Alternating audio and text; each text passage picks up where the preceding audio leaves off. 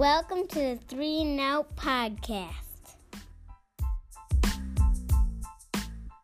Welcome to the Three and Out Podcast.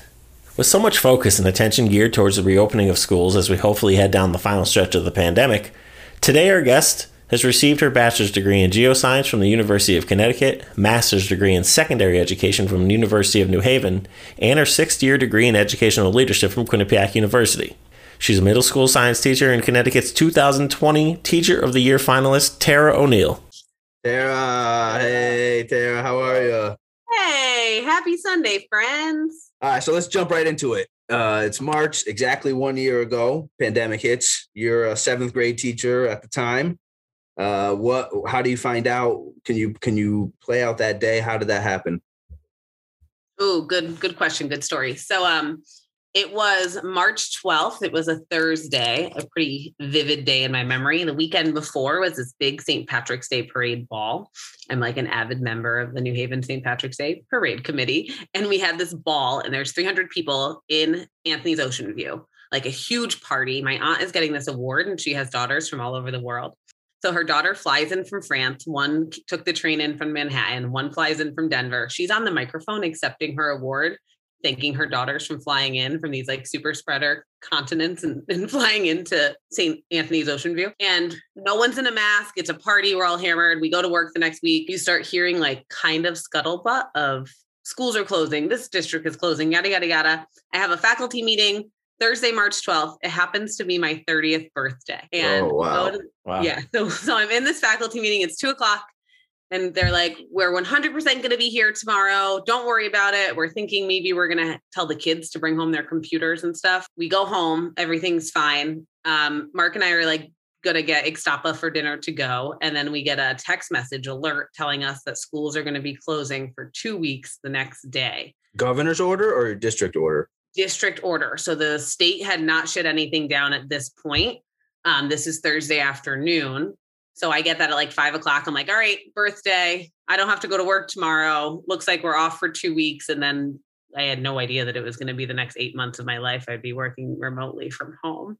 But that was the night the pandemic hit was Tara turns 30, world shuts down. Wow. So you have you're always going to have a memory of where you were uh, when the pandemic really hit. You're going to be telling that story, 30th birthday to your grandkids. Yeah, sitting on my couch ordering birthday Ixtapa to go. And then Mark and I went to the grocery store to load up on toilet paper that night. You might have the best. You might have the best 30th birthday in history. yeah, I have a picture on my phone from 8:21 p.m. at Stop and Shop grocery shopping. That's the last picture I took before the pandemic. Why did you take a picture at Stop and Shop? yeah. I sent it to my. They're like, "What are you doing?" I was like, "Grocery shopping. What are you guys doing?" Oh, That's what, you, oh. that's what you do at 30, bro. Yeah. yeah. it is, it is. Hashtag this is 30. So, all right. So now you're home for the next two weeks at least. It ends up turning into eight months. Uh, what was the transition into virtual learning like for you and your students? Uh, what kind of challenges did, did were brought from that? Uh, and how do you think it went overall? Yeah, um, it was challenging on a multitude of levels. Meriden, that's where I teach, is like uh, we were a leg ahead in terms of all of our students had one-to-one devices. So every student already had a district provided Chromebook at the middle school level. Awesome. Yeah. So Nice. as soon as we started, that made life easy. We've been a one-to-one district for four or five years. So we're ahead of the curve there.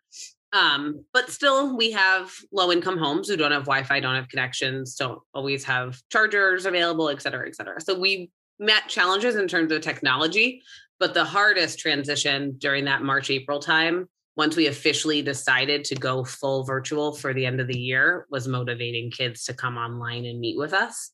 Um, there's two different ways for remote learning. You have what's called synchronous, where I'm live teaching, you're live attending, or asynchronous, which means I'm posting work, you're submitting work, I'm going back grading, and we're communicating via email or something like that.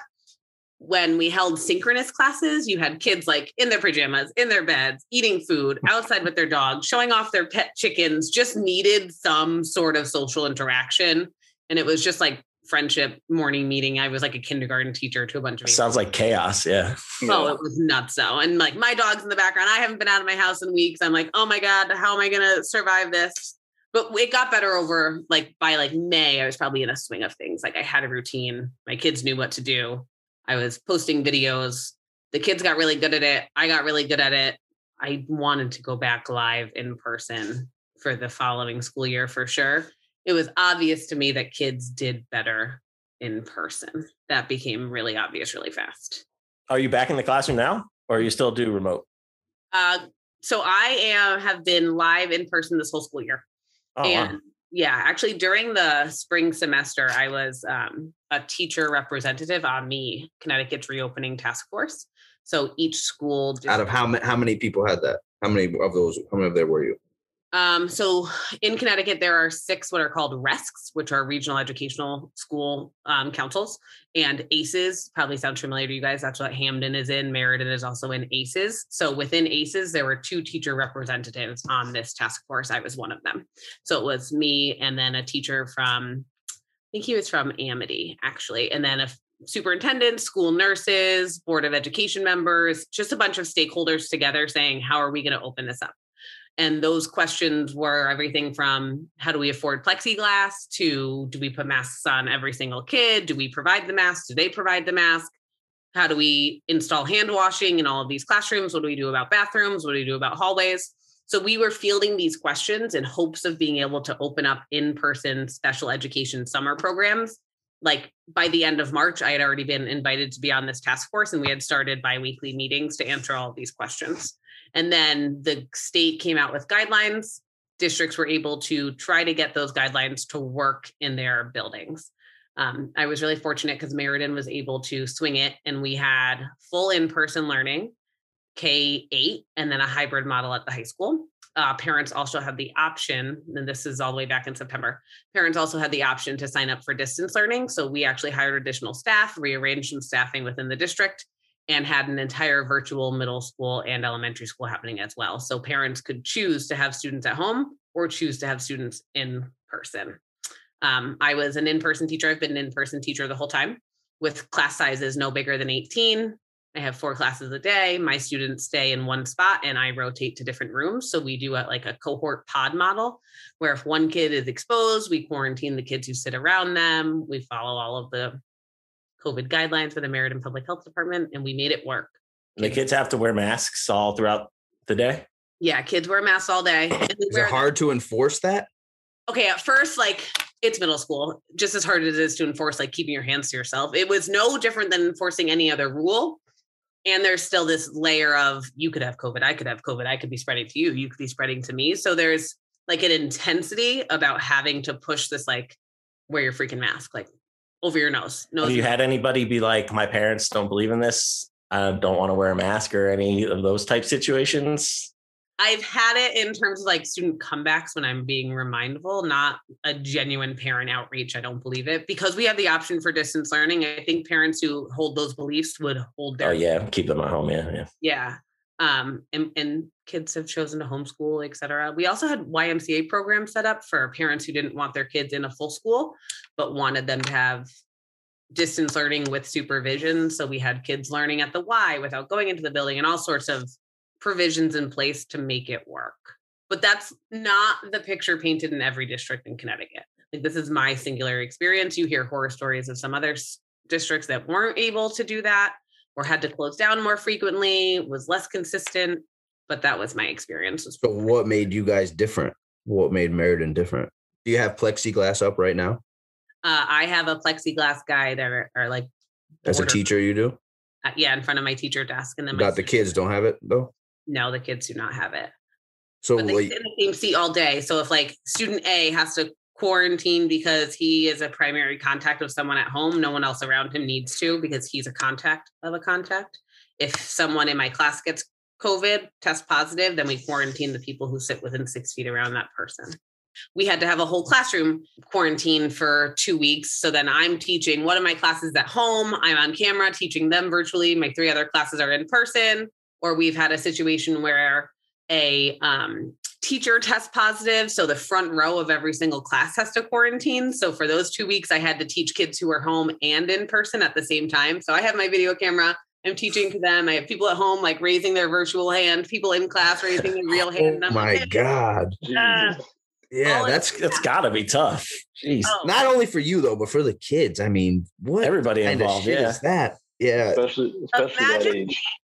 Yes, Ed, imagine being 12 and self motivating to wake your butt up, know when to log off of this class, go log into your other teacher's classroom, go finish your homework after school with all of this stuff. And then I still can't handle that. You guys, you, 31. you guys knew how I know how I was in high school and middle school. There's no way I was doing any of that. You would not have been a shot. successful distance learner. No, I say that affectionately. I Yeah. would not have. hard. So you have to make your class like worth coming to. Like they have to think something weird's going to happen that they're going to miss out on. Like I've become this weirdo. You're the quirky teacher. oh yeah. What do you do? Yeah, give us some examples. Dance. Yes, please give us an example. Yeah, like Tunes Tuesday with Miss O'Neill, and then we like karaoke style with like my fake microphone. That's like You guys, you guys, you guys would be surprised how easy it is to catch the attention of kids that young. Yeah. I see that. I see that from coaching. If you relate to anything they enjoy, like it's Yeah. super easy to just say do Oh. anything. And I'm so I'm so funny with them. I'm like, what? Are you guys on Instabook right now? You must be on that chat snap. And I'm like, oh, that's the ghost one, right? Like, ooh, scary on the chat snap. And they're all like, Miss, you're so old. You're like 50. And I was like, 52 today. And like, they have no idea. I have a mask on. They've never seen below my nose. It's like, they have no idea what's Uh, going on. When you guys were going through, uh, when you guys were having your meetings to discuss how you guys were going to get back to in-person learning, did did the idea that a lot of the kids um, that they rely on school for like food, proper nutrition, did, did that play a role in like how you guys wanted to bring people back? that plays a role in every single decision that has been made. That's probably one of the first and second questions posed, especially in a district like Meriden, where we do have, I think it's 68% students who get free and reduced lunch. But we're actually in a district where we offer every single student breakfast and lunch, and we have a contingency of families who also get dinner. So you're working at three meals a day for about 60% of our students. So Oh. when we shut down uh-huh. in March, the first thing they planned was these like huge food distribu- distribution events where they would get like big paper bags of five meals for three kids on a Friday. They would like get it for the whole week. So every kid had fed like five meals for that week or da da da. Um, when we opened back up in September, the goal was to get as many kids in person safely as possible and to ensure that all distance learners had access to food and internet. So we also gave out Wi-Fi hotspots and like these Kajeet things that we would send home and they would have Wi-Fi for the whole house. Um, our district worked with worked with like certain housing um, areas and like installed free Wi-Fi there. And we had all sorts of merit and Wi-Fi to like make it work. But the food decision that it's like huge. When I was in the reopening task force for the state, I was also in the same RESC as Waterbury and other, you know, districts who are of need, like high need districts. Um, and that was the problem. Like we have to feed the kids. Like it is safer for them to be in school with heat, internet, and food than it is for them to be at home. So how do we get them in here and continue to make school a safer place? Do you feel safe? You as a teacher, do you think the kids feel safe? Yeah, do you come in every day? Do you have to get tested? Like the whole faculty every morning? No, the faculty never had to get tested. There was never temperature checks. We self monitor for symptoms. So we have like protocols. We have physical protocols, including hand washing, like just the three W's wear your mask, wash your hands, watch your distance. Those are all regular things. I can like say them really fast. Um, so You're definitely a teacher. You just said the three W's. Yeah. That's definitely a teacher comment. um, so I I personally feel safe in my I, I have unlimited faith in my administration to enforce rules and min- make sure that my students do what they need to do, that the parents do what they need to do. Um, with that being said, I know that that may not be a popular opinion across educators nationwide or even statewide. I know that there are teachers who have the opinion that they are not a frontline worker. They don't need to put their lives at risk when kids could be learning from home. I know that there's like a, a divide in that view, but I have seen kids successful, middle school kids successfully not get sick and be in school and learn and make up the gaps that were happening from the distance learning. I feel safe because I do my part. Like I wear my mask all day. I, I don't eat lunch with like other adults. Like I, you just you could do the right thing and feel safe. or you could decide that it's not safe and kind of harp on that. But there has been no, in my district, no positive evidence of community spread within the school. Like a kid who had to quarantine because they were a primary contact of a positive student, no student has then tested positive. Uh, so Miguel Cardona, uh, just confirmed on March 1st, I believe, uh, became the secretary secretary of education. Uh, what was your? Do you have a relationship with him, or did you work directly with him? Uh, I've worked in a few different capacities with him. Um, his wife is the family school liaison at my school right now. I taught both of his children in a Saturday enrichment program in grades three and five. Oh and wow. Wow, I- yeah. Yeah, he's a Nice. cool guy. His kids are very smart and fun to be around. Um, but I also worked with him on the district leadership team when he was assistant superintendent in Meriden. One of his jobs was to oversee the district leadership team. And in his role there, I started as a member on the district leadership team and I was promoted to chair of one of the committees on the district leadership team. So we worked together there. Um, and once he became the commissioner of education for the state of Connecticut, he also oversaw the teacher of the year process. So when I became teacher of the year, he was the one who gave me my award. Um, Wow. yeah, so I, I've worked with him. He knows me by face and name. Were you were you surprised when he was nominated? Like, yeah. what, what is that like? You know him. You taught his Oh, yeah. kids. Like the, like being a Meriden teacher and hearing the buzz because it happened so fast. Like even when he became the commissioner of ed in Connecticut, that was like a really big deal in Meriden. Like, ah, I know him. Like, whoa, no way. This is cool. And then doing the teacher of the year stuff, he like gave me this big hug on stage. He's like, Tara, congratulations. I was like, Miguel, hi. Like and everyone else gets like a handshake and I get this hug and I'm like, I'm sweating. Like, like that was cool. And then for him to hit the national stage, it was like, wait, out of everyone else in the entire United States within leadership and education, Miguel's the guy. And you didn't know it was going to be Miguel. There was things going back and forth about some other people. And Connecticut has some like phenomenal educators. Like Jahana Hayes was uh, senator and like all sorts of stuff. Like we have educators who have gone far in the state of Connecticut, but he, what do they say? Like a meteoric, meteor, meteorolic, like whatever. He like soars like a meteor all the way up into this super special position, right? I thought Um, you were a science teacher. so Miguel's superstardom, no, it it was a huge deal, like a really big deal. And then he came and he spoke to our students. One of the coolest things when After he was nominated the day by Biden. Yeah, so the day he was nominated by Biden, we live streamed his nomination for our students. Oh wow. He is, I mean, he grew up in the projects in Meriden, like Yale Acres projects in Meriden. Our students live there. Like my students in eighth grade live there. And here's this guy on national TV accepting a nomination for the highest educator in the United States. Like that's the position to get. And he's like speaking Spanish to them. He he has this like very famous quote. It's like on mugs. He's like, I'm as American as apple pie and rice and beans. He grew up in like a bilingual household. He graduated with like a bilingual multicultural degree from UConn. And he he is the guy. And he's also so kind and personable. And I've been in rooms when he's been there watching kid. That is a guy who like you knew he loved teaching because he still lights up around students. Like he really, really loves kids at That's- any age level. That's got to be amazing for the kids to see. yeah, absolutely. Um, so like some of the kids are crying, like their parents. We and then we had him come once he had that was his nomination um acceptance. Like when Biden had first nominated him, it's just him, Biden, and Kamala up there, like talking on these these podiums.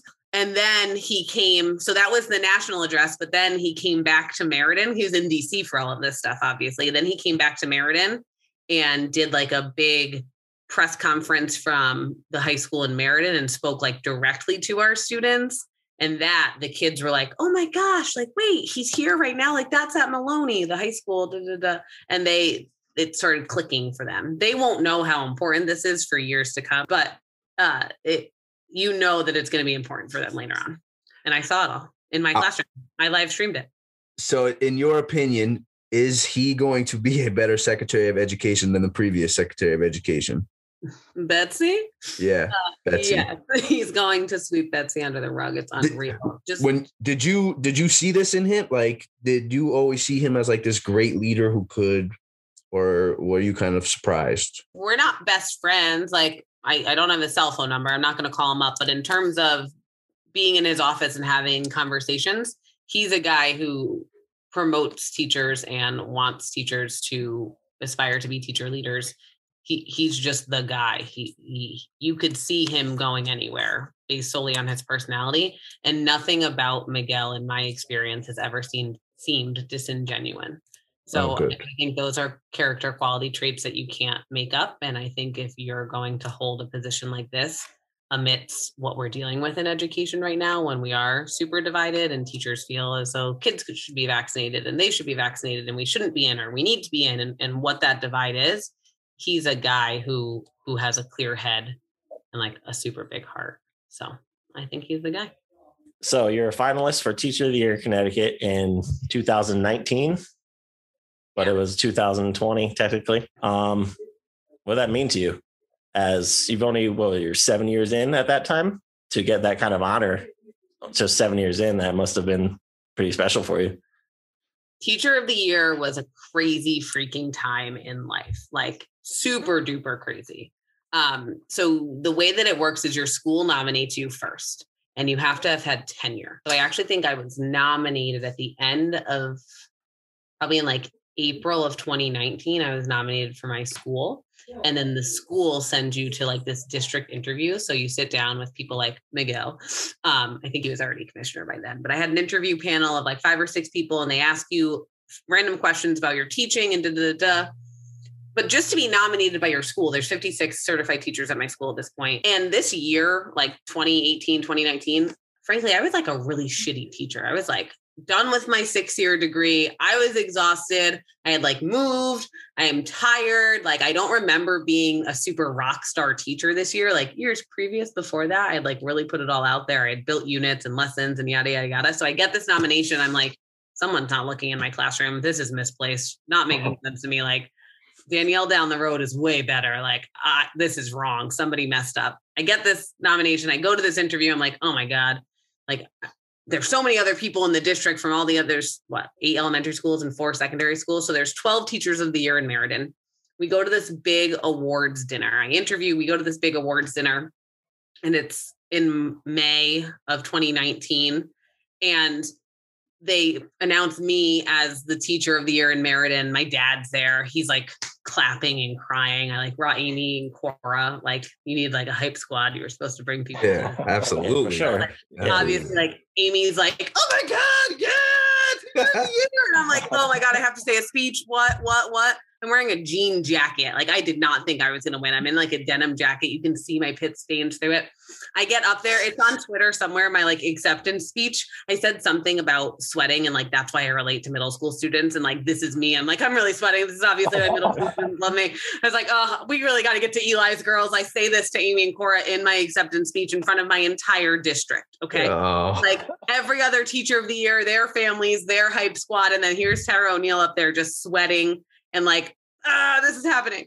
So that's for the district. And that means so much. I mean, there's a thousand teachers in my district. And as soon as you win it for your district, you have to give this speech for the entire district at what's called convocation. It's a jump off party at the beginning of a school year where your entire district, all the teachers, the paras, the nurses, everyone sit in the auditorium and you get them all excited for the new school year. I've been to seven convocations at this point. All of the teachers of the year are amazing. It's always the best part of the whole thing. And I have to give this speech. So now I'm like, what the heck? I win this award and now I have to sweat all summer to do this. At this point, I had no idea there was a state competition. I'm just nervous about this big speech. So they make you apply to the state. I get a call back in like July saying that I'm a semifinalist for the state based on a paper interview. This is 20 pages that I have to write on nine questions, like intense questions, like about equity, about restorative, about how you do this, how you feel about this, yada, yada, yada.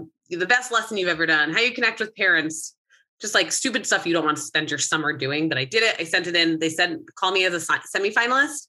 You had to go to the state of Connecticut Capitol building and sit there in one of those like wooden rooms. You know I'm talking about? Like the like you're in judges chambers and it's all circles. It's a panel of 18 people who interview me. So I'm sitting there and there's 18 people asking questions one at a time. Um, like really hard, difficult questions, whatever. I had listened to a bunch of podcasts on my way driving to Hartford to do this. And I was just like buzzword spitting. I ended up being a finalist. They come and do these site visits. It was intense. Like, Wait, did you know that that's how it was going to be before you went there? No, I knew nothing. Absolutely nothing.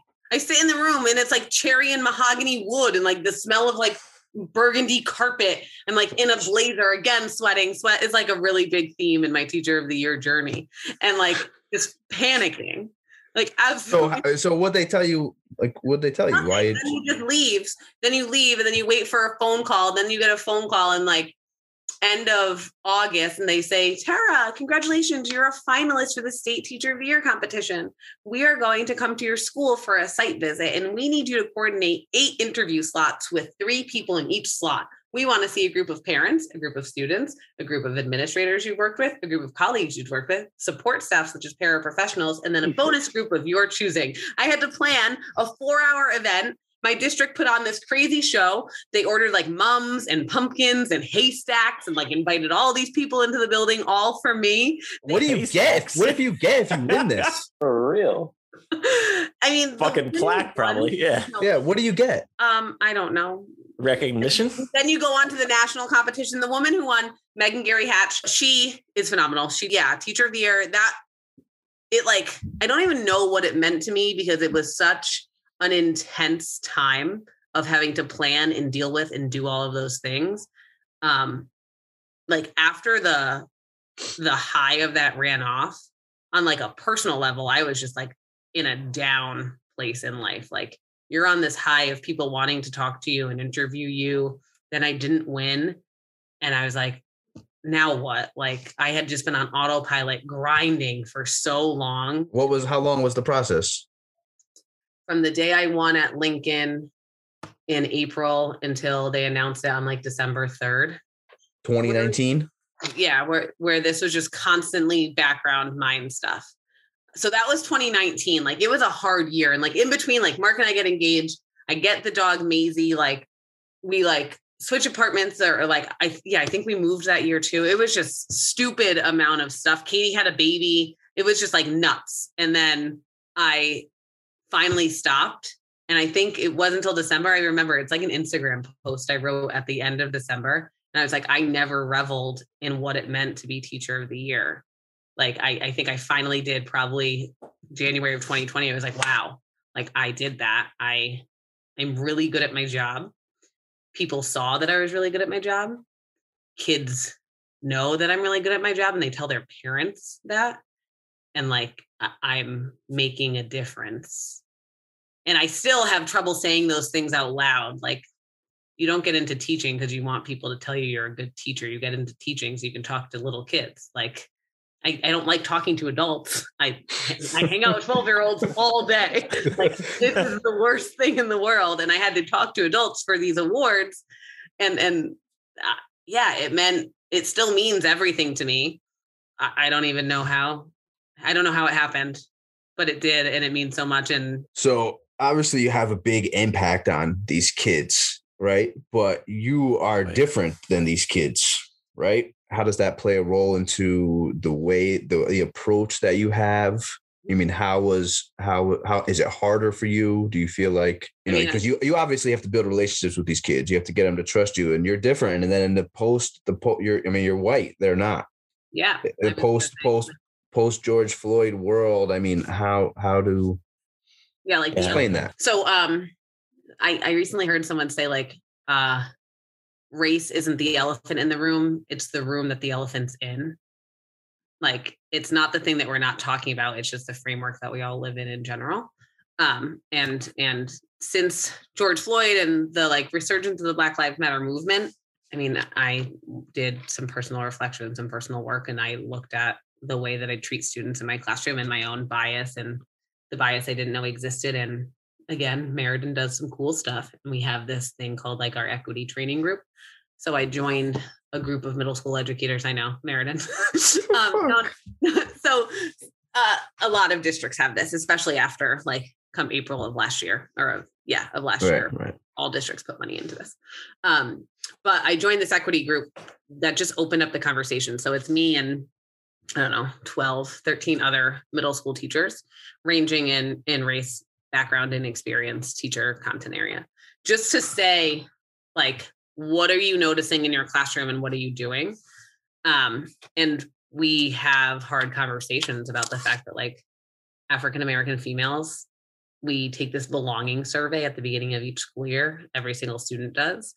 And I think they have like a 2% sense of belonging within classrooms. They have the single lowest sense of belonging in our classrooms are African American females. And you hear information like that, and it's like my white kids feel like they belong, my Hispanic kids feel like they belong, my black kids don't feel like they belong. And Meriden is a bilingual district. So we have a really high percentage of Hispanic students, um, Spanish speaking students, L1. We have bilingual programs at our elementary and middle and high schools. And we have students from Puerto Rico, Mexico, Guatemala, Ecuador, like anywhere you can think of. We have students in Meriden who are really well supported with bilingual programming, with purposeful curriculum, with resources and whatnot for their families and them. But our our black population right now is underserved and underrelated to, and we don't have teachers in our district who look like our students. And they don't in the state of Connecticut. I think 9% of teachers in the state of Connecticut are of minority, despite the fact Wow. that it's school. Yeah. And it's it's it, they're shitty and starking like stark stats, right? Like that, that think about that. So in my school, I have 68%, or maybe, maybe a little bit lower than that, maybe it's 64% Hispanic students and 9% of teachers in Meriden are minority. Like that, that, that that's shocking to me in the sense because of of there's no I mean you have New Haven, Bridgeport, like Ed said, Meriden, Wallingford. I mean Hartford, Danbury. These aren't predominantly white Yeah. areas, and you and, the, and a lot majority of the teachers in all of those districts are non-minor. I mean that's that's just insane to me. yeah, I mean, there's big pushes on all of these district improvement plans for what are you doing to promote the teaching profession with minority students? How are you helping high school students to think about going into teaching, giving back to their communities? We have a lot of alternative routes to certification in the state of Connecticut for wannabe teachers who may not have gone to school to be a teacher. Um, and I think I listened to this leading equity podcast, um, and they, I think they said that black student who has a black teacher, one black teacher is like 24% more likely to go to college. And I think that goes to like 70% or something like that, that they have two black teachers. Like, and Wow. that's just, ha- that says That's- nothing about the teacher's ability. That's crazy. simply seeing someone like yourself in a position Yeah, like that. being able being being able to relate to it. and and like i will never be able to relate to my students based solely on my race in a way that someone who was hispanic or black could relate to them i, I just i can't and, and i can't pretend to and i can be as cool or as quirky or as weird as i want to be and race is still the room i'm sitting in and that lives there so i have to find a way to build a relationship with not only my students but their parents and their friends and and let them know that I'm still a safe person to emote around. Like middle schoolers are very emotional, yet like it's just strange super Ed knows. Ed knows. He was an emotional middle schooler. Yeah, still am. hasn't grown out of it yet. We had bad teachers. Um You know, so white teachers had.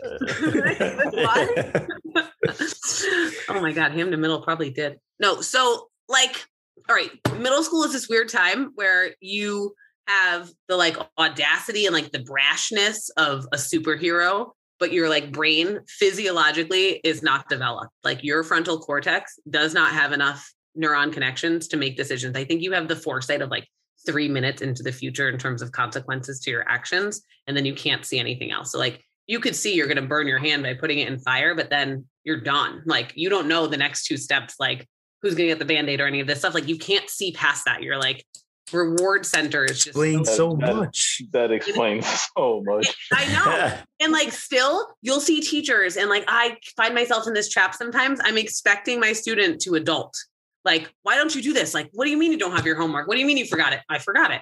H- how did you forget it? Well, I didn't think about it and I came to school. I think Yeah. that's how forgetting works. Like, and, and, and I put these like adult expectations on a 12 year old brain, and then I get mad when they don't meet them. Damn. And then I- it, what a terrible cycle to enter. And then like, I um like think okay, the life of a middle schooler, you wake up, someone's yelling at you because you're late or you're not doing something. Like they get just get yelled at 24/7 either by their parents or by their teachers or someone.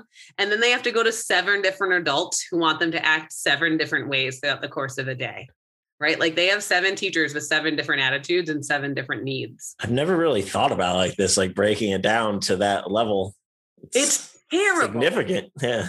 Imagine sitting in a classroom with me for 50 minutes and then having to learn from Zach for 50 minutes and then having to learn from Ed for 50 minutes. Like Zach, Ed, and I want three completely different students in front of us, and you just have to be that person.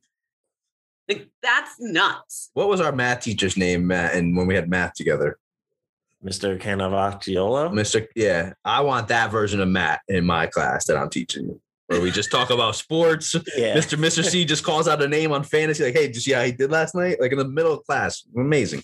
It gives me a C because I could talk sports and we called it a day. See you next year. Oh, Life, the life. uh, when you first like got to teaching and were were you in Meriden all seven years or Yeah, all yeah. eight years now? yeah, was yeah. it like a culture shock kind of to kind of have to adapt to that? You know, like we all went to Hamden High. Like, I was just about to say that. Yeah, Yeah, Hamden it's High is no. uh It's, it's Yeah. similar. But like, okay, I will say, like, my biggest like From an educator level. Okay, so culture shock for me was I went to Spring Glen School in Hamden. So like the, the four of us had some pretty starkly different upbringings in terms of our elementary schools, right? Like I remember the first African American student to come into my elementary school in Spring Glen. Her name was Shakia Welcome. And when you would take the attendance list, it was last name, then first name. So it said welcome, comma, Shakia. And I was like, why does Shakia get a welcome? Like, how come I don't get a welcome? And I asked Miss Tamavangsa this. So I had, I had like, why don't I get a welcome? I was pissed. I like went home and told my mom about it. Like, Oh, she got welcome today and I didn't. like, Oh, like, and I remember this so much. And like, I, I think it was a third grade. I think it was third grade, either third or fifth. I don't know. But I remember this like, like, like freaking out about this.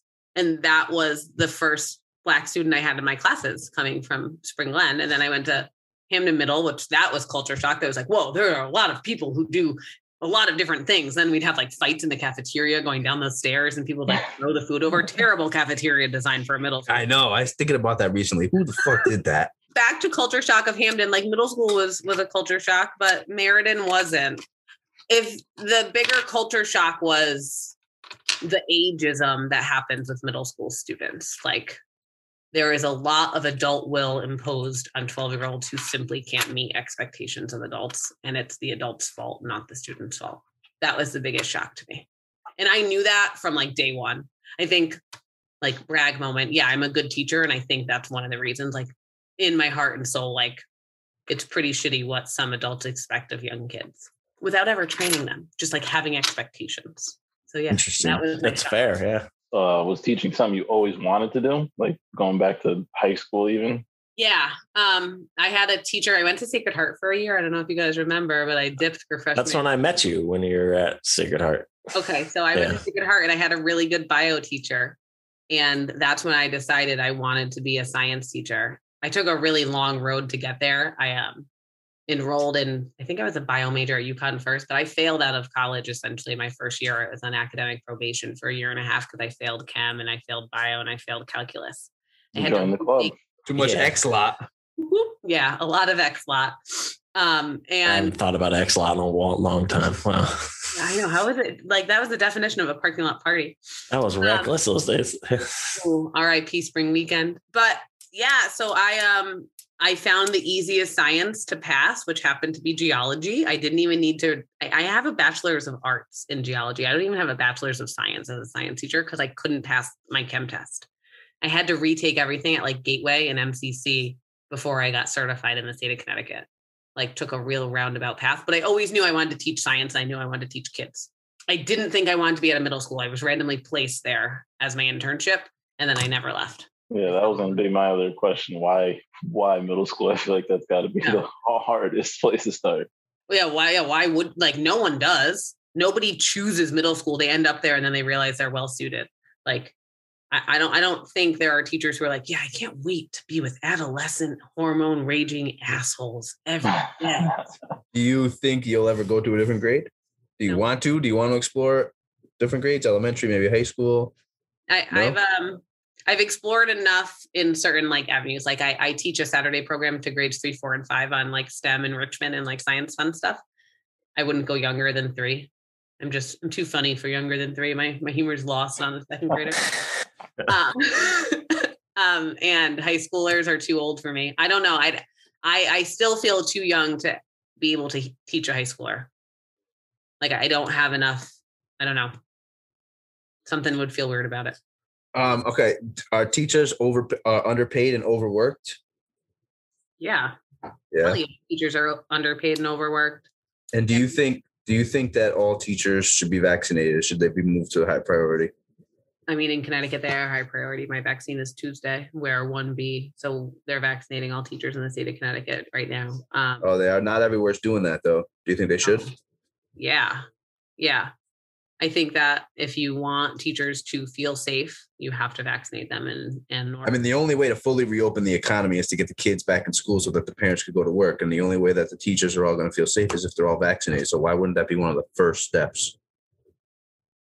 Zach, I think you have a job in Washington waiting for you with views like that. Yeah, no, I turned it down a couple of times. Give it give it ten years. Yeah, give me 10 years. Yeah. The ma- mayor I need I need 10 years to strictly delete all of my social media posts from when I was 18. and my last question for you is are snow days a thing of the past? R.I.P. snow days in You my think they are? in my district. They are this year. We don't know anything about next year, but all of my snow days have been Snow remote. days are like part of the school experience. you- up. You can you as a those. Yeah, I agree. Can you as a teacher say like to your kids, you don't have to come to class today because it's a snow day, even no matter what the district says? No. Because then you're automatically a cool teacher. And, and it doesn't matter what if you're white or not, those kids are gonna love you then. And some parents a are calling cool the teacher. principal and all that stuff, getting you in trouble. No. I mean parents wouldn't oh. call on Miss O'Neill, but I am a cool teacher. on a snow day, on a snow day, I made my kids go make their own snowshoes out of household supplies, videotape themselves, go outside, like put their camera in their window and like go walk on their snowshoes, and we voted for the best design. Oh, that's, great. Okay, okay. Yeah, yeah, that's good. I snow day, and I always open a snow day with like all the work is posted, get it done by two, and you're checked in for the day, and that's like five minutes of. ah, you're the cool teacher. Yeah, you should do something like whoever makes me the most perfect circular snowball. Oh, There you that's a good idea. Or like snowflake competitions. Like go find a snowflake on a window and take a picture. And who can find Nah, it? nah, nah. Nobody wants to do that one. Just Well, kidding. Just kidding. Don't have boys. Like like this is gonna be the thing. I think I, I think as a female teacher, you're better at teaching females. I don't know. I don't think like do you do? I think so. Yeah, definitely. Definitely probably adolescent te- uh, boys because you don't know what They those are. boys are thinking about. You after eighth grade is like where girls are taller than boys. Yeah. Like it's that weird. And like I'm in a district where like I mean I've had to teach sexual reproduction before, right? So like in my district, not even in my district, at, at any age level, any middle school eighth grade, like part of your class definitely know about and are actively thinking about sex in some way, shape, or form. And part of your class, it's not even on their radar yet. And those kids interact every single day. Like that's Oh, the. Jesus. I know. Like, and they're in groups together and they're friends and like they don't know who's like who's on their radar. It is just strange. And that's like before the world of TikTok. So I don't know. TikTok changed. That's my next question. What like? I don't have TikTok. I see videos randomly posted somewhere, like on my Twitter feed that I'll watch. But what is? I feel like it's huge for these kids right now, and Huge for uh, everybody, obviously by your face right there, it is. I downloaded it. So it was big. Probably like for the past two years, you've been hearing about it from the kids. I downloaded it probably in like April and stopped sleeping and stopped eating and just rolled TikTok 24 7. I learned how to watercolor paint. I learned how to cross stitch. I learned how to make pinch pots out of clay and like make new foods and like penne pasta. But my Are you doing dances and stuff and all that too? obviously, There you go. Hmm. yeah, no, TikTok superstar. All the kids are like, Miss, if you got in on TikTok early, you could have been real famous, like, real famous. And I was like, Yeah, I know, I could be. So I think it's like start me on social media. Yeah, have you ever thought about creating something like that to oh, get yeah, your rep up a little bit, yeah, I just even more than it is? I have so many ideas and zero follow through. Like zero follow. Welcome to the into- club. That ties Welcome into to the club. with Ed sister right there. Three and Four, out. Like, four and am- out. Four yeah. and out. That's it. Like I, I am an idea monster, but like I will not follow up or follow through for the life of me. Have you ever taken? Uh, I forget what it's called. Actually, I want to look it up. It's um, FourSight. Have you ever done a FourSight profile? FourSight thinking profile. No, tell me more. It, it's it's pretty expensive. I got it through. I did I did a course at UB and I got it through there. Um, you basically answer all these questions, like maybe fifty questions, um, and at the end it tells you what kind of thinking style you prefer. So, like, what excites you in the process? Is it are you a clarifier, right? Like, so if somebody says, "Hey, let's do this," I have an idea, let's do that, and you just want to know the backstory, you want to know why. You always, you're constantly asking questions. Is that Are where you, you- are? No. Are you an ideator? An ideator is somebody who just comes up with ideas all the time, but doesn't really follow through, doesn't really want to implement them. Then you have an imp, um an implementer and a developer, a developer then an implementer, right? So it, it, it ranks you like where do you get excited? Yep. Um, and we, I, I think actually all well now you four, all four of us are ideators. What's your guys' love language? That's the real question. Have you done the love language quiz? No, No. None of you? I've seen Never heard of it. God, Matt, this is why you're I've single. You of need it. to know your love language. You have heard of it? I've heard of it. I don't know where I don't know where it where it started. Mary, have you heard of the love language? She has What, what's your love language? Do you know? acts of service. I'm I'm willing to guarantee. No, What she doesn't. She never. She has never heard of it. Uh, you're probably quality time, Matt. And, and quality time. and definitely not words of affirmation. Okay, so there's five love languages. One is acts of service, like take shit off my to-do list. That's how you show love. That's how I, or that's how I show love. That's how I Uh, want. that is definitely not me. Okay, quality time, like just spend time with me. Then there's like physical God. touch. I like, just I said earlier that I don't want anybody to talk to me. You're giving me quality time. You got you got plenty of quality time to give though. Then there's um I don't know about quality. It's time though. Then there's words of affirmation like say nice things to me praise me and then there's gifts like That's physically So this is what you like or what you do. the idea behind the love languages are and those of you in active relationships i recommend taking the love language quiz because the idea is that in any relationship whether it's with your significant other or like a sibling a kid they have love languages of children. The way that you give love naturally is the way that you probably like to receive love. So like I'm gonna go with Mary and Zach right now. This is way off topic, whatever. So, like, say that Mary, like Zach is an acts of service person. He likes people to like take shit off his to-do list and like do things for him. Then he shows Mary love by like doing shit for her. But Mary could like not care about that shit. Mary could be like a words of affirmation person who would rather you say, I love you, Mary. You're beautiful, Mary. But instead, you're over here doing laundry, putting Joey to bed, doing all this stuff. And Mary's like, Zach doesn't even fucking love me because she's a words of affirmation person. So when you know each other's love language, you I can actually am gonna do this. Oh man. That's why that's why I'm having so much trouble out here. Yes, you just don't know your own love language. I'm serious. That's what matters. So that's it's like the FourSight's the same kind of thing.